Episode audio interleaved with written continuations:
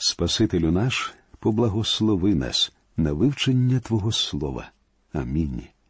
Друзі, сьогодні ми будемо вивчати п'ятий розділ з Євангелії від Марка. Це один з найважливіших розділів цієї Євангелії. Я не сумніваюся, друзі, що хтось із вас зараз посміхається, тому що ви, напевно, вже звернули увагу, що я вимовляю цю фразу, говорячи практично про кожний розділ, який ми з вами вивчаємо. Але я думаю, що так воно і є. Кожен розділ Слова Божого, коли ми його досліджуємо, і повинен бути для нас найважливішим. Однак п'ятий розділ Євангелії від Марка і справді надзвичайно важливий. Євангелія від Марка це Євангелія дії, що найбільш характерно проявляється в чудесах. І саме в цьому розділі ми стикаємося з чудесами нашого Господа, які найбільш приголомшують. Ці чудеса могли бути створені лише рукою всемогутнього Бога, що і виділяє п'ятий розділ Євангелії від Марка з усіх інших. Також, друзі, вивчаючи цей розділ, я б хотів поговорити про одержимість нечистими духами. Коли ми вивчали Євангелію від Матвія, я неодноразово обіцяв вам розмову на цю тему, і зараз прийшов час торкнутися цього питання. Треба сказати, що вона дуже актуальна у наші дні, і пізніше ви зрозумієте чому. Давайте прочитаємо перший вірш п'ятого розділу. І на другий бік моря вони прибули до землі Гадаринської. У попередньому розділі Господь учив народ притчами, перебуваючи на західному березі Галілейського моря. Четвертий розділ закінчується описом чуда, що полягає в тому, що Господь заспокоїв бурю, яка розігралася, коли він з учнями пливли до східного берега. І тут сказано, що Ісус з учнями перетнули це море. Гадаринська земля це територія, що належала коліну Дана і була розташована на схід від ріки Йордан. Якщо ви пам'ятаєте, при розділі землі коліно Гада обрало для себе інший берег Йордану. Вони вирішили залишитися на східному березі Йордану, і, як ми бачимо, зараз ці люди дійшли до ганебного для всіх євреїв заняття розведення свиней. Як ви бачите, друзі, коли люди починають віддалятися від Бога, вони йдуть усе далі і далі. Читаємо другий вірш. І як вийшов він із човна, то зараз його перестрів чоловік із могильних печер, що мав духа нечистого. Зверніть увагу, тут сказано, що це був чоловік, людська істота. Так він знаходився у жалюгідному стані, але усе таки він залишався людиною.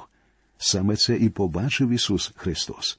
Незважаючи на його жалюгідний вигляд, Ісус побачив у ньому людину. Його поведінка вказує на те, що він був, як кажуть, божевільним.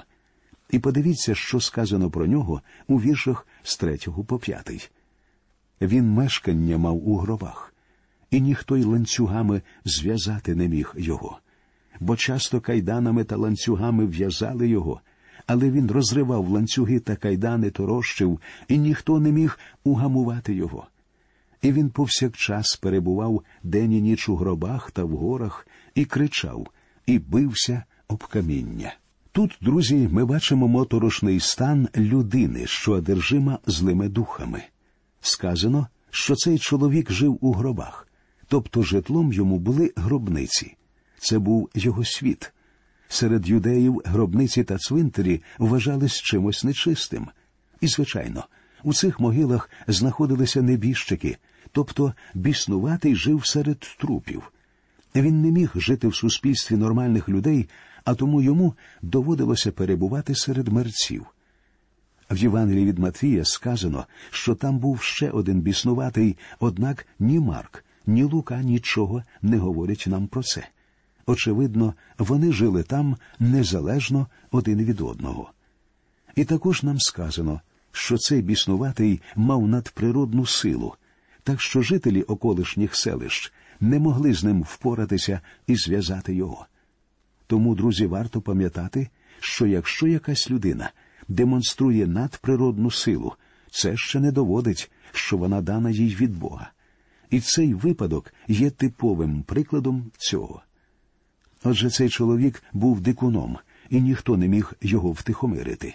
Він дійсно знаходився в жалюгідному положенні. Йому доводилося переносити жахливі фізичні страждання, які він сам собі і завдавав. Подумайте тільки, що за сумна картина. Причому це був безнадійний випадок. Цей нещасний навіть не міг членороздільно говорити, а лише викрикував щось безладне. І все це було результатом одержимості нечистими духами. Читаємо далі. А коли він Ісуса побачив здалека, то прибіг і вклонився йому, і закричав гучним голосом, кажучи, що до мене тобі, Ісусе, Сину Бога Всевишнього, Богом тебе заклинаю, не мучте мене. Бо сказав він йому вийде душе нечистий із людини. Я б хотів підкреслити, друзі, що саме людина поклонилася тоді Ісусу, а не духи. Цей нещасний справді страждав, маючи захворювання, якими в наші дні назвали б чи то шизофренією, чи роздвоєнням особистості. Що таке роздвоєння особистості, ми бачимо на цьому прикладі. Ми бачимо, що спочатку говорить сама людина, а потім раптом починає говорити біс, який сидить у ній. У сьомому вірші саме цей біс говорить Ісусу, що до мене тобі, іншими словами що в нас спільного. Отже, тут ми бачимо приклад одержимості злим духом. Читаємо. І запитав він його, як тобі на ім'я? А той відповів Легіон мені ймення багато бо нас. Тут ми бачимо ще одне підтвердження роздвоєння особистості. Ісус ставить запитання людині, як тобі на ім'я але відповідають Господеві біси, говорячи Легіон мені ймення. Вірш 60 по 13. І він його дуже просив, щоб їх не висилав із тієї землі. Пасся ж там на горі гурт великий свиней, і просилися демони, кажучи пошли нас у свиней, щоб у них ми увійшли. І дозволив він їм. І повиходили духи нечисті, і в свиней увійшли і гурт кинувся з кручі до моря, а було зо дві тисячі їх, і вони потопились в морі. Ви знаєте, мені доводилося чути, як деякі богослови заперечують, мовляв, Ісус у своїй безмежній милості просто не міг дозволити бісам знищити свиней. Але це, звичайно, не так. Справа в тім, що з самого початку жителі тих місць не повинні були займатися розведенням свиней закон Моїсея суворо забороняв це. А також можна згадати, що під час потопу загинула не одна тисяча свиней. При цьому я не сумніваюся, що багато хто з цих богословів, які захищають бідних тварин у цьому уривку, не гребують вживати в їжу бекон, ні на хвилину не задумуючись, що на це їм сказали б поросята, з яких цей бекон робиться. Але це був ліричний відступ. А тепер я б хотів повернутися до розмови про одержимість нечистими духами. Не тільки Марк, але й усі інші євангелісти говорять нам про реальне існування нечистих духів. Ті люди, які визнають авторитет Біблії, повинні визнавати й існування темних сил. Під час земного служіння Господа Ісуса прояви цих демонічних сил виявлялись найбільш яскраво. До речі, Зараз ми з вами живемо в такий час, коли відроджується демонізм. Ми стаємо свідками цього. І тут можна було б проводити безліч різних ілюстрацій. Також ми знаємо, з якої причини біси воліють селитися в людях, тобто вони чомусь вважають за краще виявляти свою нечестиву природу через людей. Причому біси надзвичайно неспокійні. І в Євангелії від Луки, в 11 розділі, 24 вірші, нам дається яскравий опис цього.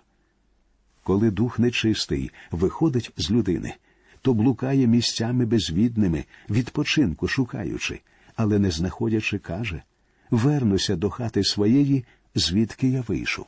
Духи від Бога ніколи не прагнуть заволодіти людьми.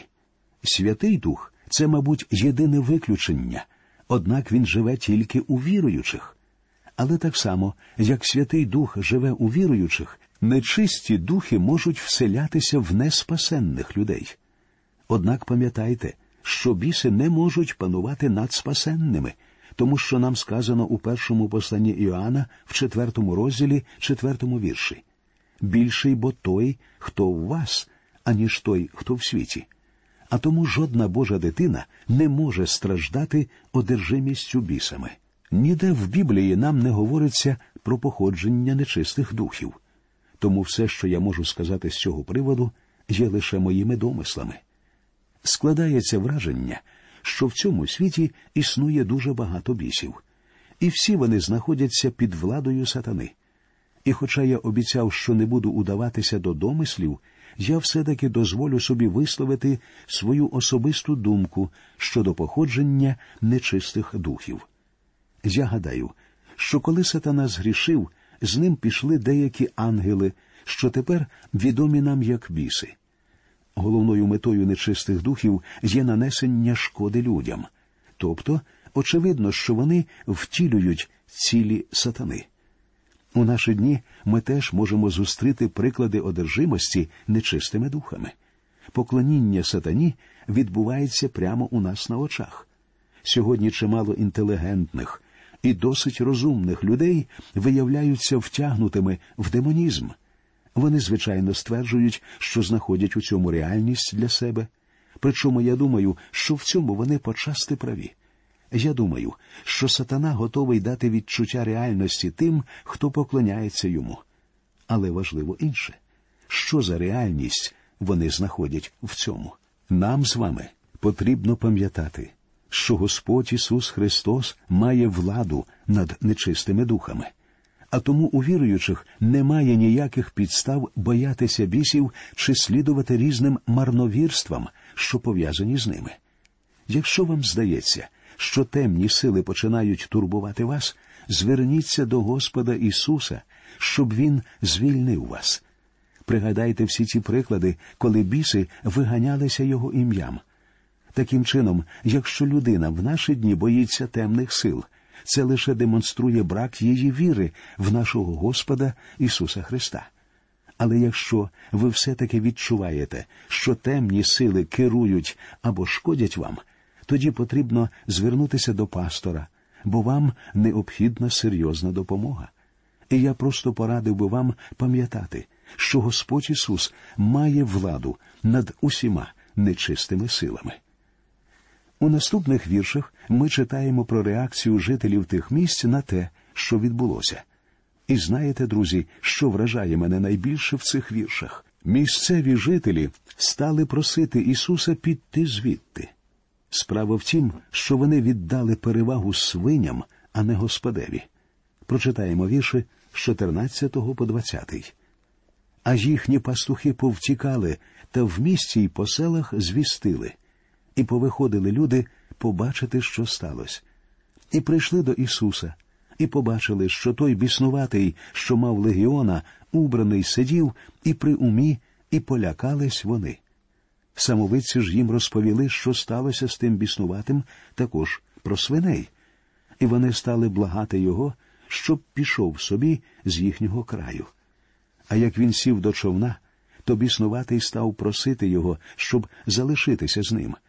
Ісус же йому не дозволив, а промовив до нього Іди додому свого, до своїх, і їм розповіш, які речі великі Господь учинив тобі і як змилувався над тобою. І пішов він та в десяти місці почав проповідувати, які речі великі Ісус учинив йому, і всі дивувались. Далі в цьому розділі описуються два чуда, які нерозривно пов'язані один з одним. Прочитаємо вірші з 21 по 28.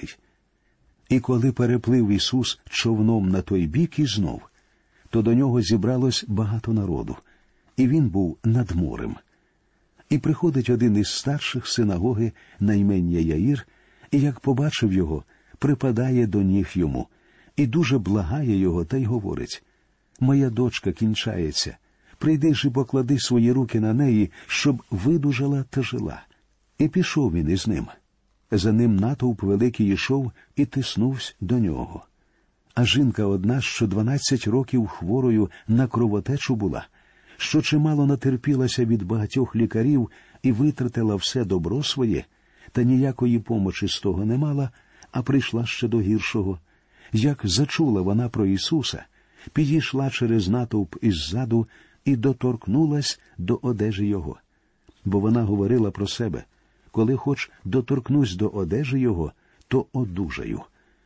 Цікаво відзначити, що при описі цієї події Лука, який за професією був лікарем, вказує, що ця жінка була безнадійно хвора.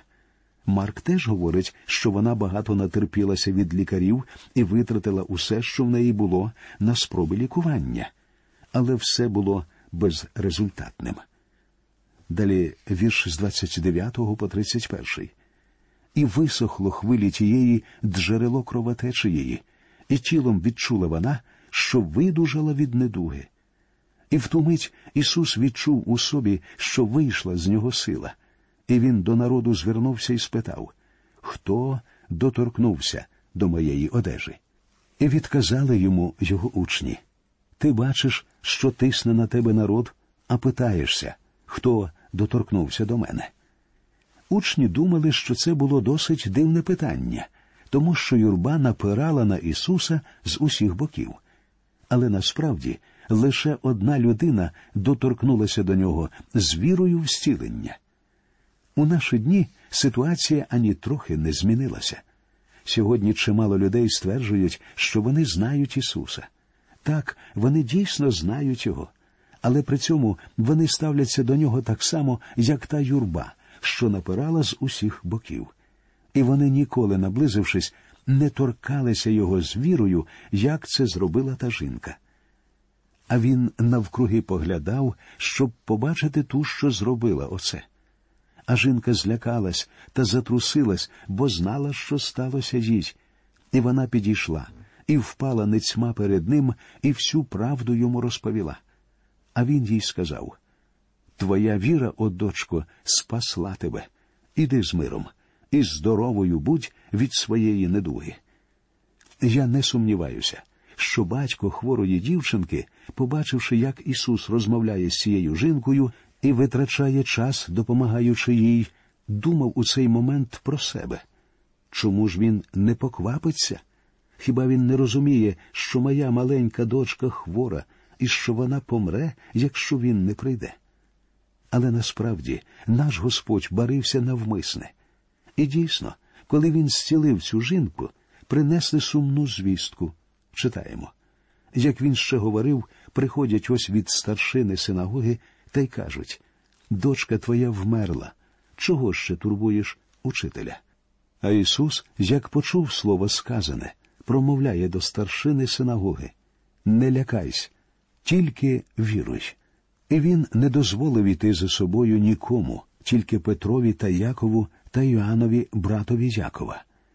І приходять у дім старшини синагоги, і він бачить метушню та людей, що плакали та голосили. А ввійшовши, сказав він до них Чого ви метушитеся та плачете? Не вмерло дівча, але спить.